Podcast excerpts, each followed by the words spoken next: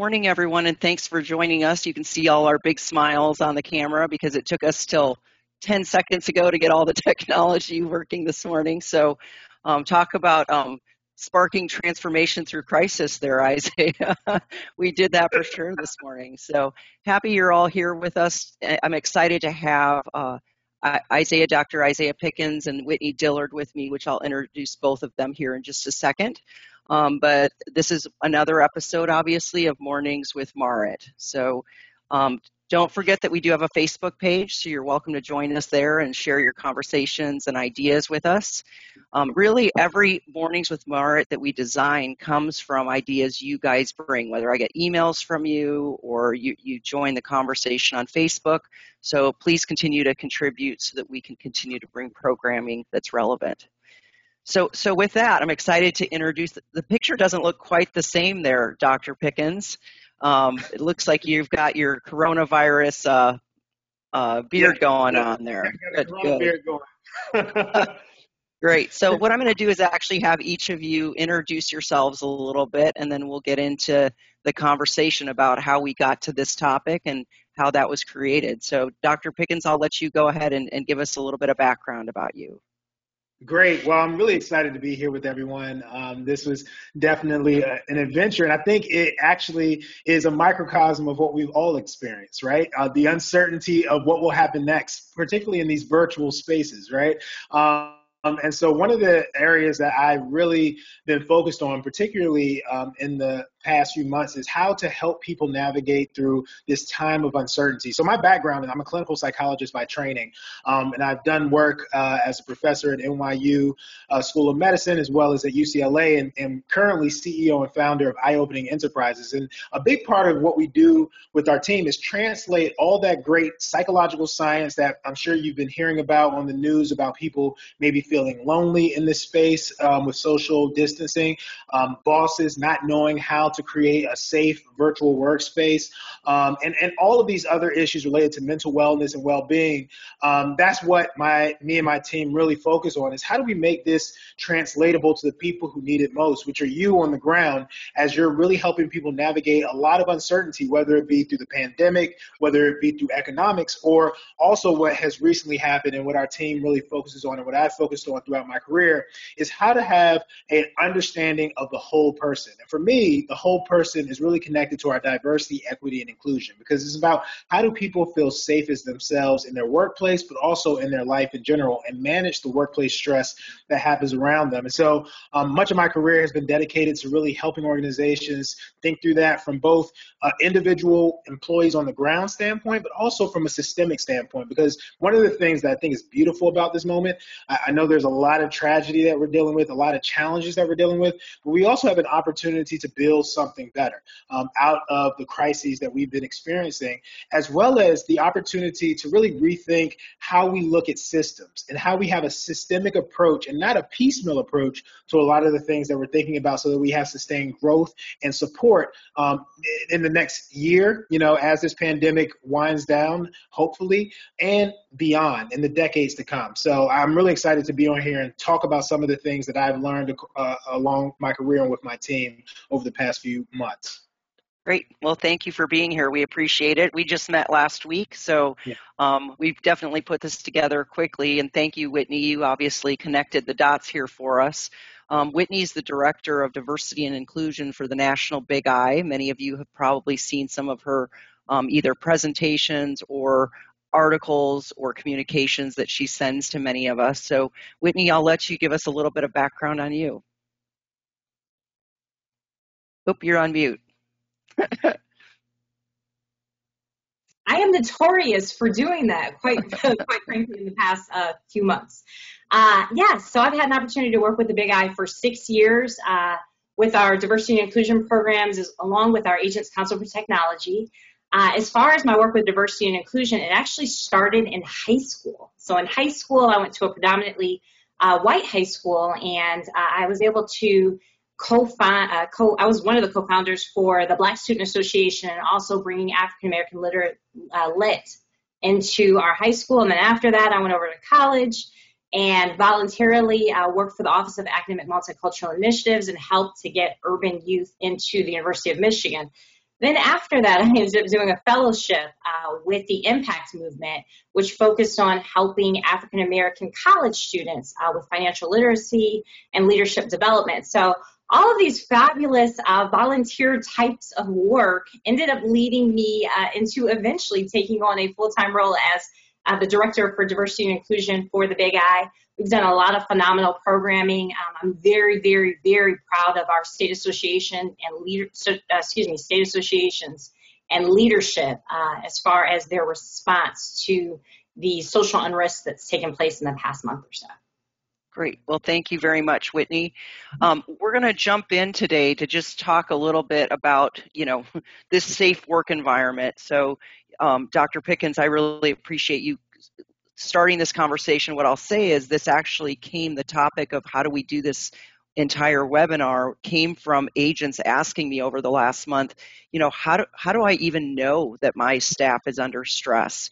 And in fact, our organization got together with a few of the managers a couple weeks ago, and you could see a team that was extremely we're a very connected team. The culture is really strong, but even because we've been separated for three months and we're not seeing each other, and people have different um, ways of approaching it, have different feelings about things, they're under different levels of stress. You could already see the tension within the team as to how do I respond to you, and, and it concerned me from a perspective of people feeling excluded at some level or not when when really we are trying to be inclusive and collaborative. And I know, um, Dr. Pickens, you and I, when we talked the other day, you talked quite a bit about identity and how this whole pandemic and economic uncertainty and social and racial tensions really does challenge us as individuals. And how do we work through that? And what are some things we can pay attention to for our team members and ourselves? And, and we'll look at some ideas from you today as to what we can do moving forward to be helpful. Yeah, I think that's a great setup for what we're going to discuss because so much of, even before this pandemic, creating a workplace that's safe has been talked about time and time again. But what does that actually mean? Well, in our field, when we talk about safety, we're often talking about physical safety, which is actually really important right now because there are real physical dangers that people feel, um, but also psychological safety. And what psychological safety is, is a person believing that they have the ability to manage the stress or whatever um, challenges are happening around them or they can reach out to someone who will help them manage that stress. And here's the truth no matter how physically safe a person may uh, feel that they are, if they don't have a sense of psychological safety, that belief in being able to manage stress, they'll still respond as if there's threats around them, or they'll still respond as if they need to protect themselves in some way. And so, how might this show up in the workplace? Well, you know, one of the main areas I think that this uh, shows up is when people feel like their concerns aren't believed by people in power. And I think this is a really important um, aspect of this idea of psychological safety because whether we're talking about the pandemic, whether we're talking about economic uncertainty, or whether we're talking about racial and social unrest and tensions in the workplace, nothing makes someone feel more unsafe than when the people who actually have power to help them feel safe don't seem to fully believe that that is happening in the first place, right? And so this can show up by, you know, saying that, yeah, we believe coronavirus is an issue, but it, it's something that doesn't really hurt a lot of people, so you can still come to work, right? So, so, so you're actually saying, I don't believe how much this is difficult for you and undermining your psychological safety. You might say, yeah, I know a lot of people are being laid off right now, um, but you're you're you're you're fine. There's no need for you to worry. And even though, of course, your intentions are good, you're not really being able to be responsive and and and hear the true concern that your employees or your staff have, and you're saying, I don't believe you, right? And then when it comes to racial tensions, I mean, we see this happen in so many ways, right? Microaggressions in the workplace that may occur where people's uh, voices might not be valued in the same way, or when their voices are heard, is is is painted as either being hostile or um, or, or simple things. I've seen this happen so many times where people say, "Yeah, I know that was tough, but it, it probably didn't happen the way you think it did," or the person didn't mean it in that way. Again, you're saying, "I don't believe you," and that can make a person feel psychologically unsafe. And so the way that we really start to move forward in each of these areas is first just believing them. and, and, and, and, and that sounds simple, but it actually can be really hard because, as Amar was saying, so much of how we navigate the world is tied to our identities. And our identities are shaped by the beliefs we've had in the past, whether it's beliefs that have come from our family, whether it's beliefs that have come from our own experiences, whether it's beliefs that have come from the media. And, and, and all of these beliefs shape the way that we think about keeping ourselves psychologically safe. It, they, they shape the way that we think about who we should trust and who we shouldn't trust because that's the other half of having a safe environment is also having a trusting work environment. And the way you build trust is by being able to have people feel that their concerns are heard and believed and that people in power whether it's the decision makers at the top or colleagues who, who have influence in the office actually take their concerns into account in meaningful ways. And so so one of the things i really want to impress upon you in terms of moving towards a safe work environment is being able to create a space where people can share concerns and the the response that uh, people have um, is one of curiosity instead of judgment and that is that is a, a, fundamental distinction in a unsafe work environment versus a safe work environment. And and what I'm describing to you actually is very much related to our ways that we navigate identity because it, it, uh, the concept I just shared is actually a concept called cultural humility. And this is just the belief that you have that other people don't have to see the world the same as you. And when they don't see the world the same as you, you don't approach it with judgment, but instead you approach it with curiosity. And that curiosity will open up conversations that lead to trust. And so, so these are just some basic foundations for us to understand. And, and I'll talk a bit more in depth uh, around how identity plays a role in this, because one of the most important identities that are being undermined at this uh, uh, time in history are our professional identities, right? And, and because our professional identities are coming into uh, potential conflict with a lot of different um, aspects of our life, right? They might be coming in conflict with our identity as someone who is uh, keeping our family safe, right? So we're, we're having to think about do I go into work and risk, you know, potentially getting coronavirus and then, you know, talking with my parents and my parents are in that risk demographic and, and I'm bringing this home. Do I, you know, uh, take care of my kids who aren't in school right now or, or may have to go to school and, and face that risk? Or do I say, look, I, I need, you know, some more balance in my schedule at work so I can manage these different things? And so what we know about identity is that our identities, our most important identities, our identities as in our work, our identities as our as a parent, as a spouse, our identities as parents, uh, caregivers, as our racial identity, our gender identity, all of those identities, the ones that are most important to us, are what shape what causes us stress and also what motivates us. And the more that we attune to those identities and become aware of what's making that identity feel safe or unsafe, and who can we connect with to build trust or who do we distrust, those foundations will allow us to start thinking about how we create a safer and more trusting workplace. So, Dr. Pickens, when you when we go through something like this, and you, so one of the things I wrote down is, you know, pay attention to the the times you talk to an employee and you say but to them, right? So we always talk about get the butts out of here, right? Because we know that you're just about to discount what was just said to them. So I think that's kind of a technique we can pay attention to. How do you deal with it from a perspective of I can't, you know, there might be some people who are on here today that can't they don't have the luxury of saying to their employees, you can work from home. I need you to come into work. And yet they're very concerned about, you know, what that looks like. It's interesting. I was talking to somebody the other day and he said that an agency that he was working with, they actually have um, like those Neil Armstrong bands that you have, and everybody has a different color one. So you can choose red, which means um, stay away from me. Um, yellow, hey, I can talk to you, but let's, you know, be careful and green you know you can come over and hug me i don't care. But it was interesting to see a cue that that culture has said we accept that. Did you find other techniques? And then how do you actually talk to an employee where you say i believe you. I believe that you're stressed under this but i don't have there's the but i don't have the tools to allow you to work from. We need you here from a customer base. Can you hmm. talk about how to approach that and still create safety yeah, so it's a couple of things that I'll point out here, and I think this is great. I think the first uh, uh, uh, key to creating safety is transparency.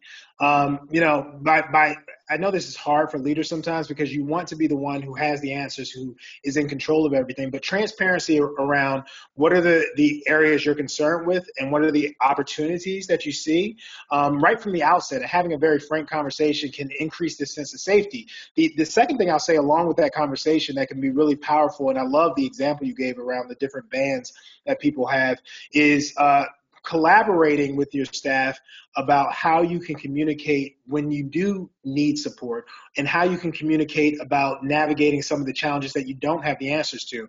And that goes with that concept of cultural humility.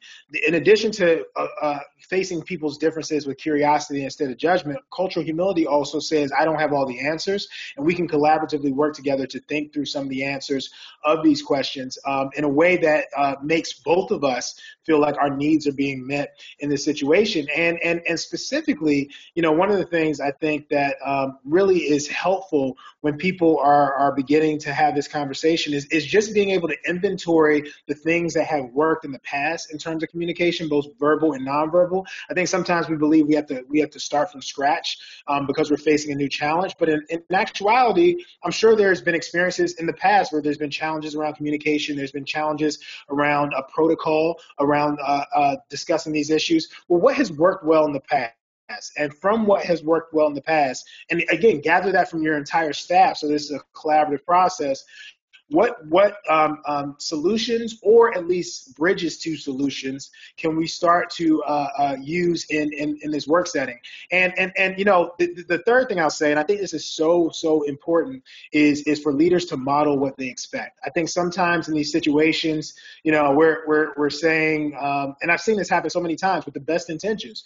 We're saying you know we need everyone to come in and we need all these things to happen but you know something comes up with our kid and we have to come in a little bit late which is completely fine. But I think if if we're able to to to model kind of how we expect people to communicate about that when these things come up, and we're able to model um, how we might want to hear um, some of the feedback from others, then it can go a long way to creating a culture um, around um, uh, us being able to share. And to your question, Marit, about you know how do you have the conversations around um, I, I I believe you. Um, you know, I, I, think I think you know one of the ways again gathering from your your staff and your community is is having moments of reflection. Reflection is actually not something we naturally have it's, it's, a tool it's a skill that we develop over time and what i mean by reflection is you know being able to uh, have your team reflect on what's, what's the time that you felt really heard at work what was it about that moment that made you feel heard? Again, collecting all that from your staff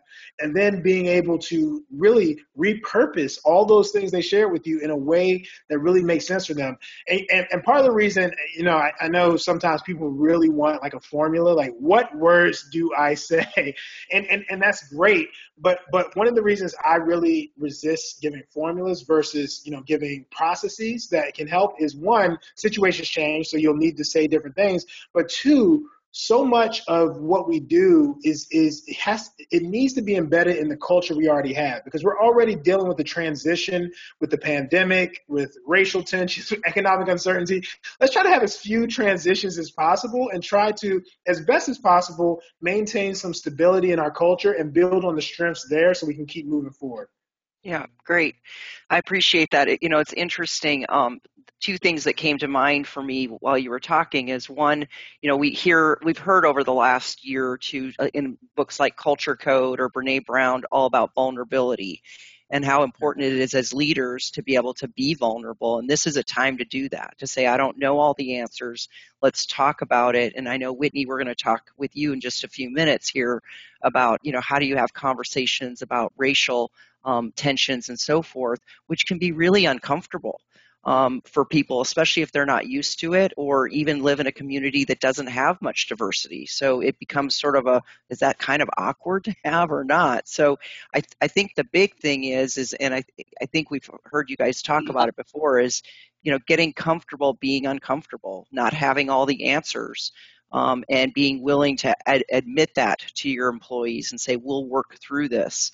Um, the other thing that occurred to me is when you say what's working. In fact, a couple weeks ago we were talking about bringing our team back, and we paused and said, you know what? it's working. so let's not disrupt it all over again. Let's ride this out the best way we can. Let's maintain that stability, but then maintain also the we still have monthly things. We still get together. We still communicate. So we've got that pattern. And I think it's when people don't talk about it at all that people start to make up their own truth, right? And so I appreciate that transparency that you're commenting on. So I think you have some specific steps for folks. We want to go through those a little bit here. Yeah, that sounds great. That sounds okay. great. Great. Great. So, so these are some steps that we have really found that are important for building safety. And again, I think that's one of your pillars that you want to focus on first, because once people feel safe, then they feel open to have these transparent conversations. And it's not just one way, you being transparent and them not. Um, and so, a couple of things.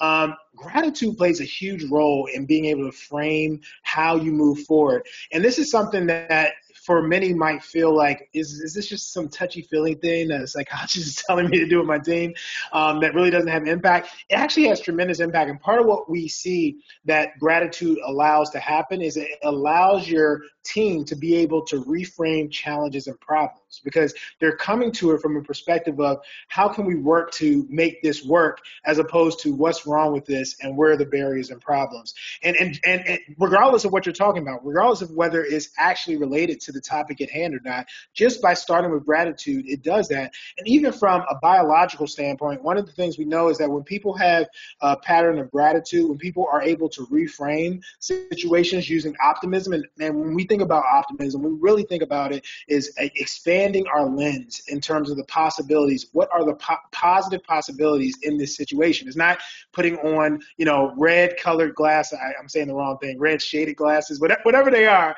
Rose colored. That's what I'm looking. for. Rose ones. Too many things, but it's, it's not about putting on rose-colored glasses and saying, "Oh, there's nothing wrong with the world." It's, it's actually looking at things, but expanding your perspective. See where are the positive possibilities in this situation. And what we know from a scientific standpoint is that when you do that on a regular basis, your brain actually produces less of a neurotransmitter called GABA, which is responsible for our anxiety. And so, if you actually want to reduce that stress response, practicing gratitude both individually and as a team can really help to support that. The other thing too is creating buddy systems that integrate wellness. I think we've come to a space where people have sincerely asked in the morning, "How are you're doing? How are you doing?" and they actually care right? And, and it's kind of nice being in this space where like people aren't just saying it as you know some idiom that they want to throw out there, but it's actually people actually care how people are. Well, you can actually systematize that. You can institutionalize that by creating things like buddy systems or partner systems, whatever you might want to call it, so that someone has a person that they can go to to help them deal with challenges, and maybe even someone who's in that same um, um, status level. So you know sometimes it can be hard maybe to talk to your supervisor, but it, there's a colleague who you really can connect with, and once you have permission from your employer to talk about these issues, it creates a space where this is just a part of the culture, it's a part of the norm, and it doesn't feel like something weird when I have to bring this thing up. And then also, one of the things that helps people feel safe in ways that we're not always aware of is when their contributions are meaningful. So if for instance, your staff tell you all these things about what makes them feel um, unsafe, or they have all these ideas about how to support the workplace, and you pretty much say, okay, okay, okay, and, and you dismiss most of them. Well, all of a sudden, I don't feel as safe in this workplace because I, I, I put myself out there, and you just pretty much told me you didn't care. Maybe that's not the words you said, but your response said that. And so I, I, would encourage you as you're getting these recommendations, even if there's just one little thing that you can do based on those recommendations and, and you have to reshape it some way, just do that to show that you're hearing and valuing your staff. And that will help them feel safe and it'll help them build trust to buy into what you're doing too. The other thing too, and I, I say this depending on the role, is is diversifying job responsibilities. Sometimes what can happen is the people who are really good get punished because they're so good. You give them more and more work, or you give them more and more responsibilities, and that can actually decrease their sense of safety as well as reinforcing people who might not have the competence, feeling that they're not competent at all, and lower what we call their self-efficacy, which is their belief in their ability to do a job successfully. And so when you're able to be thoughtful about diversifying what their responsibilities are, you're able to create scenarios where people feel more competent in more things, and they also feel valued. So just a couple of quick steps of things to think about there. We can go to the next slide, Marit. Yeah, and I'll just comment. One of the things we do, we usually do it the month of November, but maybe it's a good time to do it now is we do um, have buddies we assign people to each other and then every day they have to communicate whether it's text or phone or email three things they're grateful for every single day to try and create that habit of let's look around the world and it's always a fun thing that we do. So maybe that's something we can get back at you know during this time. And because we're not connected socially as much either it, it will force some more interaction. So good good reminder. Thank you yeah, of course. And and I think a lot of these things they're not rocket science. It's just about being disciplined as an organization to put them in place on a consistent basis, um, and not be a knee-jerk reaction to the moment, right? Um, and so, and so the next part, I talked about trust being such an important part. Part of the trust is also creating a safe and brave space. And when we talk about bravery, part of what we're talking about is a person feeling that they have the space to uh, express their authentic identity without being punished for it, right? Without feeling like I need to censor it in, you know, more.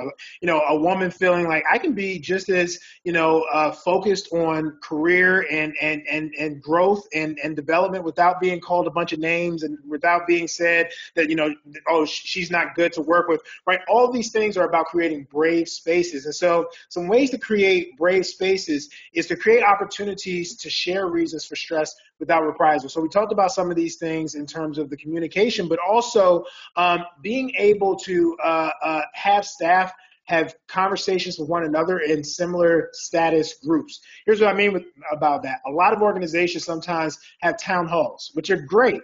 But the, in the town hall, you know, it's your boss, and, and your boss is there. And I'm only going to say but so much. I want to keep my job, right? But if you're able to create spaces where similarly status um, individuals can come together and really share their true challenges, there's true hopes, there's true grievances, and then have that anonymously uh, sent to the leadership so that people are, feel protected and then you respond to that that can create a whole new world for you to work with in terms of being able to support your staff. And then the other thing is and this is something Marit I think that was really related to your thankfulness is it's, it's kind of a, a, a focused a more intentional way around the thankfulness is routinely celebrating the skills contributions and uniqueness of staff. I think sometimes and and, and I, I can speak about this and I'm sure Whitnee has seen this um, you know as we've move towards how do we have an anti-racist um, uh, uh, organization? How do we think about racism and, and uh, prejudice, sexism, all these uh, areas? Uh, I think sometimes the movement of this has been um, um, very well intentioned, but has gone in a place of let's just see everyone the same. But that, but everyone isn't the same every people are different. They have different skills. They have different uniquenesses. Let's celebrate that. So anti-racism, anti-sexism, anti-homophobia isn't saying let's not pay attention to it. In fact, it's saying let's pay attention to it more, but let's celebrate it instead of making it a barrier to connection, to our promotions, to all of these different things. Let's actively be a part of that. And so periodically, you know, requesting feedback on how to make the workplace more inclusive. Like what makes you feel welcome when you come into the workplace? What has helped you feel heard? Um, and celebrating the contributions of staff um, when they are modeling this feedback and they're they're they're um, inspiring greater greater trust um, could, could really really be a big part um, of, of how you start to cultivate this organizational uh, piece. And one of the things I always like to say when I talk about this as it relates to workplace wellness and DEI is people sometimes feel like, okay, we got to do this on top of all of our work. And what I like to say is this is the work because your work, your bottom line, research has shown time and time again, it's not necessarily just about having a diverse workforce, it's having a diverse workforce who believes that there's equity and inclusion at the workplace. Because actually, it can cause more conflict if you have a diverse workforce and you don't pay attention to these things because the tension builds up. But if you have a workforce that actually does this better, it, it, it, it can see exponential exponential growth. In fact, there was a, a, study that came out either from Harvard or Glassdoor that said diverse groups that work well together see a 19% increase on their bottom line um, over the first couple of years, and that only increases over time because of all of um, the the resources that they're they're grabbing on from their staff and their unique talents. And so the last slide, Marit, if if you want to. Uh, hop to that unless you have some some feedback on this as well, which would be great. No, well, I mean, th- what's funny is we talk a lot about equitable versus equal, right? And so how important that is. In you know, it, it's that you want to be fair, but everybody's needs are different. So if you can have a culture that supports that and says it does, you know, I did a presentation a couple years ago that was basically about how to remove. Um, scorekeepers in your organization because if you scorekeepers prevent you from an equitable environment because they always think well i have to have the same as that other person. And frankly they're missing out on their own what, their own joy their own motivations and desires. So it, it's great to hear that. Good. So we'll have you do this last slide and then we'll pop over to whitnee to give us some advice on um, diversity and inclusion and discussions that we should have in our teams that's great. I, I, love that idea uh, you know, eliminating the scorekeeper. And, and the way we usually think about equity versus equality is equality is giving everyone the same, equity is giving them what they need, right? And so, you know, being able to just be very clear about, you know, that and understanding their needs, again, goes to this idea of psychological safety.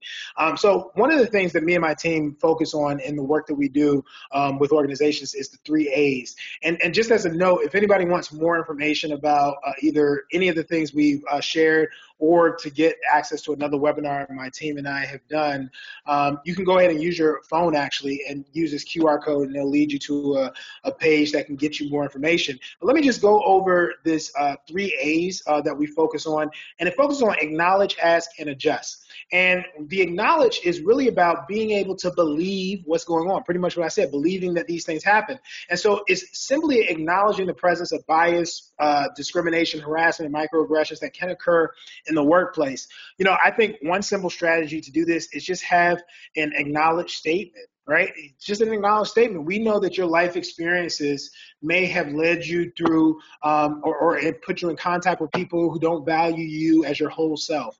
And we value you as your whole self here. And we want you to be able to share when you don't feel safe, when you don't feel this, so that we can honor and, and restore that sense of safety. Being explicit about this, I think, for some people feels like it invites a bunch of challenges, but in fact, what it does is it invites openness that may for a short period feel painful, but in the long run will really grow your team's strength and their ability to connect. The other thing is being able to actually ask directly, has there been times you felt unsafe here? And giving people a either anonymous or a kind of private confidential space to share that without reprisal because again we don't know what other people's experiences are. Now, I'll, I'll just talk from personal experience.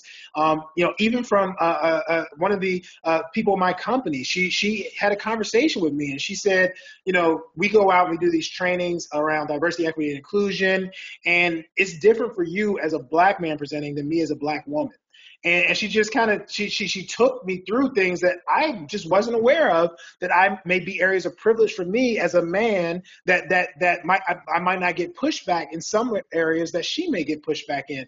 And so by having that dialogue, it actually strengthened both of us to better understand. All right, what are things you might face that I don't, and I need to account for as the leader of this company. And then finally, adjust. This is actually taking into account, this just goes back to all the things we said. Everything you're gathering, being able to actually do it in the environment. I'll, I'll leave you with this analogy. I always think of these three A's as if someone had cut in front of you in line, right? If someone cuts in front of you in line and they acknowledge the fact, oh, did I cut in front of you in line? They ask the question, you know, did I cut in front of you? Well, that's that's good. And That that deflates your anger a little bit. But if they stand right there and in front of you, you still want to smack them in the back of the head, right? Because they didn't actually adjust based on all the information they gathered. And so if we're going through the process of gathering this information and acknowledging, but we're not actually adjusting our workplace, it can actually create more frustration. So I encourage you guys to put into action these three A's to create a safe, trusting, and inclusive work environment. Great. Well, thank you very much. I think that gives us some specific takeaways. And of course, this presentation will be available for folks. And if you want copies of the slides, we're happy to share those as well. So we're going to flip over now to, to Whitnee. And I do love the analogy of smacking somebody in the head. So, you know, that's my takeaway today is do I get to do that? I don't know. Um, but Whitnee, I know you got to, you know, have fun sometimes, right? So there are certain people you sometimes just want to smack them. So that's how it works. But we'll keep it real. So, so Whitnee, let's talk a little bit about what you've been doing um, at the Big I with the state associations and trying to really be to, to create conversation and get people to open up and, and do exactly what Dr. Pickens was talking about. Certainly. Before I go there, I just want to uh, comment on um, some of the things that uh, Dr. Pickens was talking about. There was a study in 2019 done by I- ITA Group, which is a research firm based out of Iowa. And essentially, they reported the fact that those companies that implement effective holistic wellness programs using some of the uh, the various uh, action steps that Isaiah talked about, how they experience an average of five dollars and ninety three to a dollar savings to cost ratio. That there's a de- decrease in health related costs of 26 percent and a reduction in workers' compensation and disability claims by 30%. And even as far as six days, they're 28% uh, there's a decrease of 28% in sick days. So this type of stuff, it really does go to your bottom line as far as making sure that you're more profitable uh, as far as a company. So thank you, Isaiah, for sharing uh, those steps. So yeah, we had an opportunity uh, with the Big I to start courageous conversations, and we started them internally, and we call them courageous conversations because conversations, anytime you're dealing with race, is not something that we typically talk about, especially not in the workplace. So I think the next slide, Mara, probably has uh, some of the guidelines. Yes. So essentially, for the courageous conversations, I'll kind of start you with just some of the questions um, that we put out there. And essentially, what we recommend is that people uh, essentially uh, allow this to be a voluntary activity across your staff and to keep things into smaller groups, whether it be three people. Uh, we wouldn't recommend having more than six or seven people to participate. But essentially, whether it be in person or a Zoom call, similar to how we're able to see each other, uh, Mark, uh, Dr. Pickens and, Pickens and I are able to see each other right now, uh, to be able to definitely see each other and engage with each other directly. But as far as some of the questions that we have, uh, one of the questions that we have, and I'm looking them up really, really quickly, is when were you first aware of your race? So when you think about that question, uh, that's probably not something you've heard someone ask you before. So it takes some time to really think about it and decide as to reflect about and decide as to when when was that the first time that I ever thought about race. So that's one question that we recommend uh, to have in small groups. Another question is, what do you remember from childhood about how you made sense of human differences? What confused you? Again, it's going to take some time to think about that question. Another question is, what childhood experiences did you have with friends or adults who are different from you in some way? So the awesome thing about courageous conversations is it kind of helps you to tap into some of your own unconscious biases. Because we realized internally as a staff, we held six different small group uh, conversations, and we realized we really did not know each other that well outside of what we did at work. So there were people that were uh, white individuals that, you know, they had, um, whether it be black family members or whether it be uh, other other uh, people of other races that were in their immediate family as their cousins and you know aunts uncles and some some individuals they had you know their first relationship was an interracial relationship. So we were able to talk about those different types of things and had we have not taken the time out to have this courageous conversation about race we probably wouldn't have recognized how sensitive people are regardless as to what we see on the outside are about um, the, the different things that have taken place right now. So some of the conversation guidelines that we have one is stay engaged and again that's going going about the fact that to have these conversations in person or via uh, video chat. Another one is being authentic. So coming and being ready to share your truth. And then also being accepting of other people's truth. We can't really necessarily erase our backgrounds, but we can definitely change where we go in our future. Another one is, is the fact that we need to make sure that we're um, okay with experiencing discomfort. Again, we don't have these conversations often. So they're going to feel uncomfortable. Um, one of the things that I think of when you're talking about diversity and inclusion, uh, racial relations, anything that's an uncomfortable conversation, is it's very similar to when you work out and that first time you went to a boot camp and how absolutely ridiculously painful it was to go to that first day of boot camp or any type, whether you, ran a mile, whatever the case may be, any type of physical activity that you've never done before, the first time you do it, it is very difficult. But as you continue to to, to stay on that process and stay in that routine of, of leaning into that physical activity, it becomes easier and you're able to reap the results. So the same goes when you're dealing with these courageous conversations. The more often you lean into them, the more likely you're going to be able to grow in them and feel a lot more comfortable in them. Um, the last thing, and I think it's on the, the other slide that you just switched. Mari, can you switch right back to the other oh, slide? back. Okay. yeah. There you go. Sorry. Okay. Uh, the last two things, uh, maintaining confidentiality. So it's really, really important that in these courageous conversations, you know, they're a learning tool where you're able to learn about each other, but it's really important that you make sure that you don't share each other's names. You can definitely share stories and things that you learn in your courageous conversations, but leaving people's names out of them. And then lastly, remembering that this is a journey. We're not going to solve all of uh, the world's issues or even all of your city's issues as it pertains to racial injustices, but this definitely is a starting point and a way to continue to move forward in the right direction. Now I can take the, the next.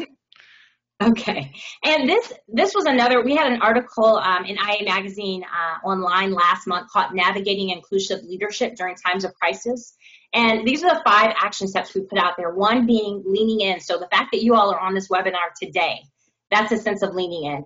Educating yourself. So we highly recommend. Uh, there is a resource from the National African, excuse me, the National African American Museum of uh, uh, history and culture called Talking About Race. So we recommend uh, diving into that resource. I know this. We have a Courageous Conversations toolkit that we'll be providing uh, to IIAT to, to, to, be able to look at. There's an electronic version of it, and there's resources that you can link onto uh, through there. But making sure that you are educating yourself, but while you're educating yourself, don't feel like you need to be a deer in headlights where I need to know everything and I have to become a diversity expert before I can actually move on something. So also understanding privilege. So uh, privilege, a, a, white privilege, um, that that very much, I know a lot of us are, are familiar with that term, but some people have a hard time still deciphering, well, what exactly is it? Quite frankly, it's no different than it, wealth privilege. So coming from a very wealthy family versus uh, coming from a very poor family, or when you think of think of ability. So if you are an able body that's able to walk versus someone that's in a wheelchair that's not able to walk, so the abilities that or the, the abilities that you didn't necessarily um, earn, but you were born with. Uh, are, are privilege. So when it comes to white privilege, sometimes it's easier to understand that privilege if you look at other uh, privileges, gender privilege also being uh, something. Uh, being vocal. So we talked about courageous conversations. That's a very easy way to be vocal uh, as an inclusive leader. And then lastly, uh, supporting minority businesses. So I know we have uh, Dr. Isaiah Pickens on board right now. So with iOpening Enterprise, and there's a lot of other minority businesses that are doing phenomenal work across the community. So making sure that we're aware of them and that we support them. Great.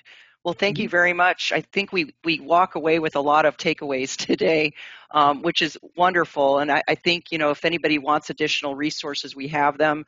Um, Dr. Pickens, I look forward to working more with you in the future and having you join us. Maybe someday you'll actually get to come see us in mm-hmm. Texas. Um, we've got some nice conferences here that hopefully in 21 we'll be able to engage you and have you be part of our our group and meet our Texas uh, agents as well. And, and Whitnee, thank you for all the work that you do in helping us out. And I just want to wrap it up by thanking everyone for listening today and have a wonderful day and stay safe, stay healthy.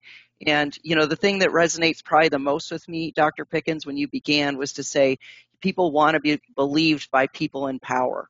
And it's really what a core piece that is of, of creating safety is that I, when I talk to you, I'm heard, you understand, you're seeking to understand, and, and that really does a nice job of wrapping it up. So you all have a great day. Thank you so much for your time. Have a good one. Thanks, everyone.